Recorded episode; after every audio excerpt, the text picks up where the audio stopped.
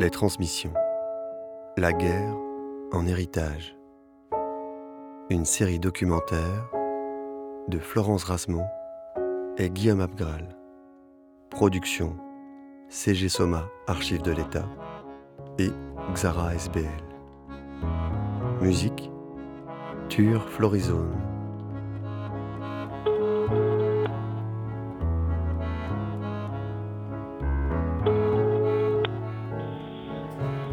Oui, allô, bonjour.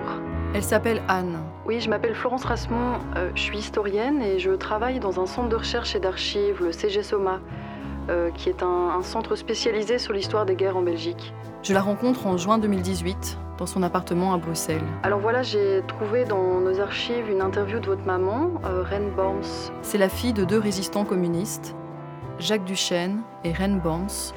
Bon, vous vouliez voir quelle tête ils avaient?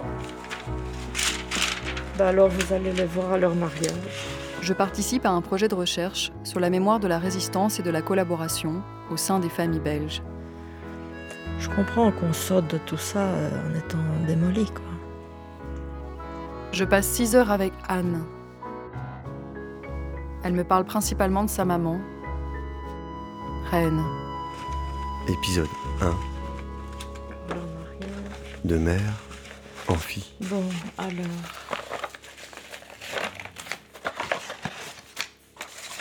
Ici, j'ai une photo d'elle. Mais Reine euh, Borms, de son vrai nom Regina, euh, est née en dix-neuf cent vingt-trois à Saint-Nicolas-Waas, qui est euh, une ville euh, commerçante euh, de Flandre orientale, pas loin d'Anvers. On la voit d'ailleurs sur les photos avec des jolies petites robes et dans des jardins assez, euh, assez chouettes dans... dans Saint-Nicolas-Waas. En Flandre, Borms est un nom très connu. August Borms, l'oncle de Reine, est un célèbre militant nationaliste flamand. Pendant la Première Guerre mondiale, il soutient les occupants allemands en échange de plus d'autonomie pour la Flandre. Mais le père de Reine ne partage pas du tout les mêmes opinions que son demi-frère. Ce contexte familial influence en grande partie la trajectoire de Reine et son engagement futur dans la résistance antifasciste. Et ce qui s'est passé euh, quand elle avait cinq ans, ou peut-être un peu moins, c'est que suite à un événement qui a été très traumatique pour mon grand-père, donc René Borms, où des passants ont refusé d'entrer dans sa boutique parce qu'il s'appelle Borms, il a décidé de tout vendre, sa boutique, le fonds de commerce, et tout l'îlot de, d'habitation. Et il est parti à Bruxelles et ils ont loué un petit appartement rue Feder, ce qui était déjà quand même un, euh, une baisse de niveau. Et il a tout perdu dans le crash de dix-neuf cent vingt-neuf trente. Reine est élevée dans une grande pauvreté. En septembre mille neuf cent quarante et un, c'est grâce à une bourse d'études qu'elle s'inscrit à l'université pour étudier la philologie germanique. À l'époque, la Belgique est occupée depuis un an et demi par l'Allemagne. Reine prend part à l'organisation de cours clandestins et se rapproche de milieux résistants antifascistes. En mille neuf cent quarante-deux, elle rejoint un réseau clandestin de combattants communistes, les Partisans armés. Elle y rencontre son premier amour, Jean-Pierre Vivier, un étudiant comme elle. Bon, ce que je sais aussi qu'elle faisait, euh, elle était courrier, mais elle transmettait également des armes. Et d'ailleurs, il y avait des armes qu'elle cachait dans le four chez ses parents. Et elle m'avait dit que ses parents, un jour en ouvrant le four, avaient trouvé des armes. Et elle dit, ils ont trouvé ça tout à fait normal. Bon. elle... Euh... Et à un moment donné, elle faisait des repérages pour saboter les, les trains. Et donc, euh, ça, c'est André, son cousin Germain, qui m'avait expliqué qu'un jour, elle était avec un autre résistant et qu'ils avaient dû euh, simuler un flirt appuyé pour faire le repérage. Mais ça, à moi, elle ne me racontait pas, hein, tous ces petits trucs euh, plus comiques, quoi. Dénoncée, Reine est arrêtée en mars mille neuf cent quarante-quatre à Liège. Contre toute attente, son oncle August Borms, proche des Allemands, tente une vaine intervention pour la faire libérer. Elle confiera plus tard à sa fille qu'elle aurait préféré mourir plutôt que d'être libérée grâce à cet oncle qu'elle détestait. Elle reste deux mois dans les prisons en Belgique. Elle avait dix-neuf ans. Et quand elle a su qu'elle était envoyée en camp de concentration, l'aumônier est venu lui dire euh, au revoir. Et c'est une scène qui me fait toujours pleurer. Je vais essayer de tenir le coup cette fois-ci. Parce qu'il lui a donné l'espoir. C'était en mille neuf cent quarante-quatre. Et il est venu, le, il est venu la, lui dire au revoir et lui dire euh, « Tenez le coup. Euh, gardez courage, vous avez gagné. Ça, la guerre, c'est bientôt fini. » Malheureusement, ce n'était pas bientôt fini. Elle a donc euh, été envoyée en, à Ravensbrück. La mère de Anne a été interrogée par un historien belge, José Gotovitch, en mille neuf cent quatre-vingt-cinq. À l'époque, cet historien collecte la parole des anciens résistants communistes. Cet entretien est aujourd'hui conservé au Centre d'archives et de recherche où je travaille, le CegeSoma.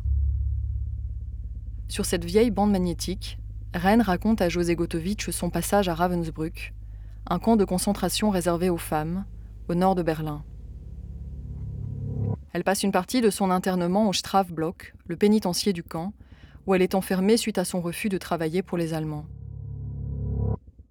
Lorsque j'ai découvert cette archive, le son s'était fort détérioré. Elle était presque inaudible. Pour Anne, c'est pourtant impossible de comprendre sa mère, sans se pencher sur son expérience du camp. Alors la chose la plus épouvantable qui est arrivée pendant que moi j'étais là, c'est qu'un jour, les S S sont venus chercher les jeunes filles du Strafblock. Nous étions une vingtaine. Ils nous ont fait déshabiller complètement et ils nous ont fait défiler par rang de deux devant les S S, les gardiens du camp. Mais à côté de moi s'est trouvée une jeune fille polonaise qui venait d'arriver ce jour-là. Et nous, la vingtaine d'autres, nous étions absolument décharnés. Alors je crois que peut-être que la pudeur a quelque chose à faire avec les formes féminines qu'on peut avoir. Cette jeune fille-là avait dix-huit ans et elle était encore, elle venait d'arriver, elle était encore, elle était encore une femme. Et elle pleurait, elle a pleuré pendant tout ce défilé. Et moi, je lui disais, arrête-toi de pleurer, tu leur fais plaisir en pleurant, tu te fais remarquer, ne pleure pas, fais semblant de rien, fais semblant que ça ne te fait rien. Mais évidemment, elle n'avait pas encore l'habitude du camp de concentration. Et quand ce défilé a été terminé, ils nous ont tous fait, toutes fait rentrer dans le Strafblock, sauf elle. En février mille neuf cent quarante-cinq, Reine est déplacée avec d'autres prisonnières dans les faubourgs de Berlin. On nous a mis dans un train. À l'époque, la capitale allemande est bombardée par les Alliés et Reine est transportée de commando de travail en commando de travail. Sur le verglas, sans chaussures. Après avoir échappé à la mort dans le bombardement et l'incendie d'un hangar en plein centre de Berlin, elle est finalement transférée au camp de Sachsenhausen en mars mille neuf cent quarante-cinq. Quelques semaines plus tard, les Allemands forcent encore une fois les prisonniers à quitter le camp à pied, à travers des convois qui prendront plus tard le nom de marche de la mort. Épuisée et blessée, Reine refuse de quitter le camp. De là, nous avons assisté à la bataille entre les S S et euh, l'armée rouge qui arrivait. Les ordres qui se donnaient en allemand d'un côté et en, en russe de l'autre. Le vingt-deux février mille neuf cent quarante-cinq, les Soviétiques libèrent le camp de Sachsenhausen.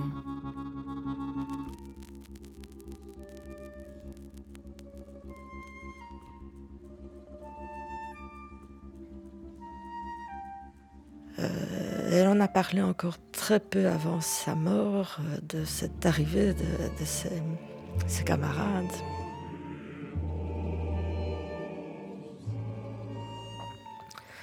De l'armée rouge qui sont venus la sauver. Et là, elle disait que c'était extrêmement émouvant de voir ces jeunes hommes qui repartaient vers Berlin. Et probablement vers la mort.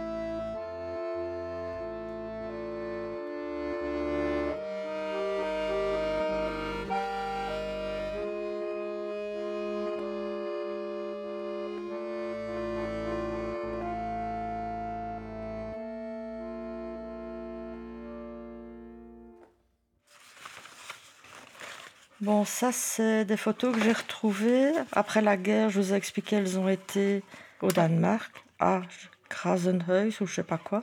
Avec, les, avec un groupe de déportés, c'est oui. Bien ça. Hein. Et alors, il y a toutes leurs signatures ici. Et Reine, elle est là, hein. C'est elle, non? Oui, avec ses, je ne sais pas ce qu'elle avait fait. Elle avait une espèce de coiffure afro. Mm-hmm. Et alors, je, ici, ce sont tous des, des trucs qu'on leur a donnés après la guerre, j'imagine. Et alors j'ai retrouvé ça, mais ça c'est la libération de Bruxelles, j'imagine. Je sais pas très bien.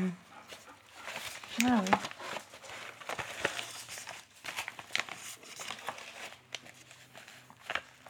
Ça c'est fait par, par mon père. Ah oui, ça c'est vraiment les photos euh, presque stéréotypes. Euh... Des, des libérateurs. De la libération, quoi, avec des chars qui traversent les rues et des gens qui saluent. Ça, c'est sa carte de résistante. Il faut dire aussi qu'elle a dû rembourser ses bourses universitaires et qu'en rentrant des camps, elle ne voulait plus entendre parler de philologie germanique, qu'elle trouvait que c'était une matière totalement inutile et qu'il n'y avait que deux choses très utiles dans la vie. C'était apprendre à faire la cuisine, elle avait crevé de faim, et faire la médecine, soigner des gens. Et elle avait demandé à son jury de bourse, enfin bon, euh, de lui permettre de commencer la médecine. Et ils ont été très parentaux, je trouve. Ils ont dit euh, « Vous terminez d'abord la philo germanique et puis on verra, quoi ».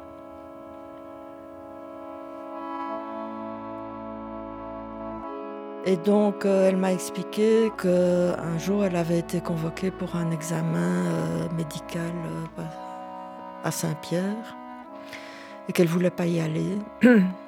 Et que mon grand-père euh, l'a prise euh, par le bras et l'a obligée à aller. Et le médecin qui euh, était là pour euh, euh, voir les déportés, les gens... de retour du camp de concentration. C'était mon père. C'est comme ça qu'elle a rencontré mon père. J'ai des photos de leur voyage de noces. C'était en Bretagne, mais la Bretagne et la Normandie et la côte belge, c'était... Tout était bombardé, quoi. Et donc, il y avait encore cette atmosphère d'après-guerre euh, très présente. Donc, on était en quarante-sept. Et moi, je suis née en juin quarante-huit. Je dois dire que j'ai l'impression que ma mère, psychologiquement, n'était pas encore tout à fait reconstruite intérieurement. Et ce bébé, c'était quand même un truc assez lourd pour elle. Bien qu'il euh, y ait quand même des jolies choses qui m'aient été racontées sur ma naissance, c'est que les parents de Jean-Pierre Vivier sont fiancés de la guerre, qui étaient donc décédés en camp, étaient là ma, après ma naissance, et c'est eux qui m'ont donné mon premier biberon. Et mon père était là et il était très ému. Et donc, elle avait des difficultés aussi un peu avec moi, petite, j'ai cru comprendre. Je crois qu'elle souffrait beaucoup, elle avait un rein qui était quasiment euh, plus existant, mais qui, était, qui lui causait des tas d'infections, euh, de cystites, et cetera. Donc, elle avait mal tout le temps, quoi. Enfin, euh, ayant mal tout le temps, elle était aussi très souvent de mauvaise humeur. Et ça, j'encaissais. Mais elle m'avait toute la journée, et moi, j'attendais mon père comme... Euh, Euh, une soupape, parce que euh, bon, il, il, était, il était tout le contraire d'elle, quoi. Il était très chaleureux, et, euh, il lisait son journal, il écoutait de la musique, euh, il vivait, quoi. Mais elle, c'était pas tout à fait le cas. Reine explique dans son entretien qu'elle ne se remettra jamais vraiment de sa déportation.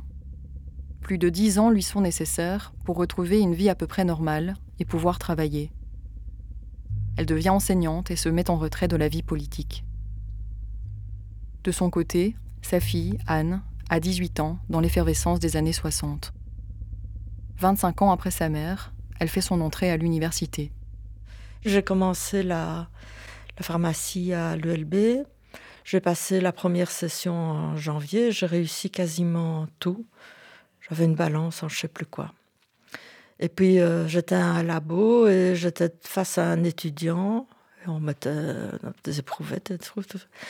Et l'étudiant en question m'a dit « Est-ce que tu te sens un peu concerné par la guerre du Vietnam ?» Et moi, j'ai dit « Ah oui !» Et il m'a dit « Il y a une manifestation et on se voit dans le hall. Euh, » Et j'ai lâché mes éprouvettes et tout mon bazar. J'ai plus refoutu mes pieds euh, en pharmacie. J'ai suivi l'étudiant.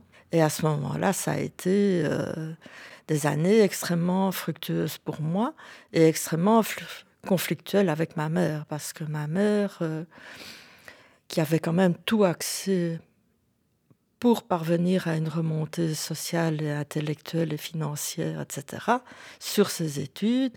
Elle se trouve face à une gamine qui est chauffée à bloc, là, autour de trucs qui la concernent quand même qu'à moitié, style euh, le Vietnam. Et aussi, euh, y avait les, y a eu après les, les colonels grecs. Et je me sentais tout à fait concernée par tout ça.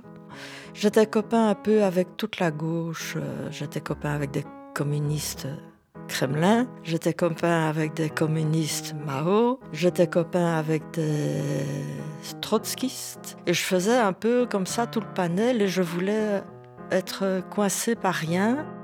Bon, aussi je commençais une relation avec un petit fiancé qui était au J C, aux Jeunesses communistes. On allait beaucoup dans un bistrot qui s'appelait le Petit Lénine et qui était près de la place Saint-Jean. Et alors on se réunissait, et on avait fait un truc extraordinaire. Et le Petit Lénine se trouvait justement pas loin de l'Amigo, qui était le, le commissariat de police, quoi. Donc on n'était pas loin, après avoir été arrêté, hop. On, on se faisait un petit cinéma pour revivre un peu ce que nos parents avaient vécu. Ma mère voyait tout ça avec horreur. J'avais mis la photo de ce petit copain des Jeunesses communistes sur mon bureau. Elle avait... Enfin, comme si elle n'avait pas eu de fiancée pendant la guerre. En plus, elle trouvait... Et il n'y avait... Y avait pas que du faux, hein, qu'on était des petits bourgeois et qu'on était des enfants gâtés. Bon, ben voilà, donc j'étais face à cette euh, femme qui n'entendait rien de ce que nous voulions, nous faisions, excepté qu'elle nous trouvait des... Euh, illégitime à parler au nom d'une gauche, illégitime à être progressiste, illégitime à faire des tracts. Euh, elle avait fait tout ça pendant, pendant la guerre, mais elle, c'était pour une cause bien plus noble que la nôtre. Et donc, je m'entendais très mal avec elle. Moi, je ne savais plus du tout quelles études je faisais, hein. Ça, c'était vraiment... Euh... Bon, ma mère euh, avait dit à mon père qu'il fallait me couper les vivres. Et donc, j'étais partie de chez mes parents. Et de temps en temps, euh, parce qu'on n'avait pas beaucoup de fric, je...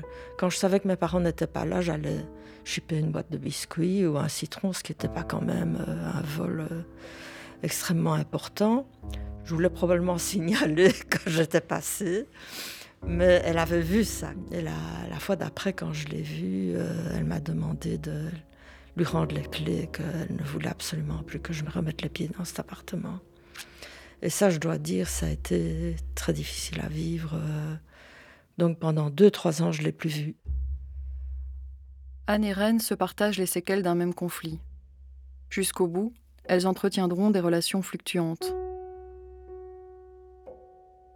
Euh, elle est morte euh, en quatre-vingt-dix-neuf, oui, et mon père en quatre-vingt-treize.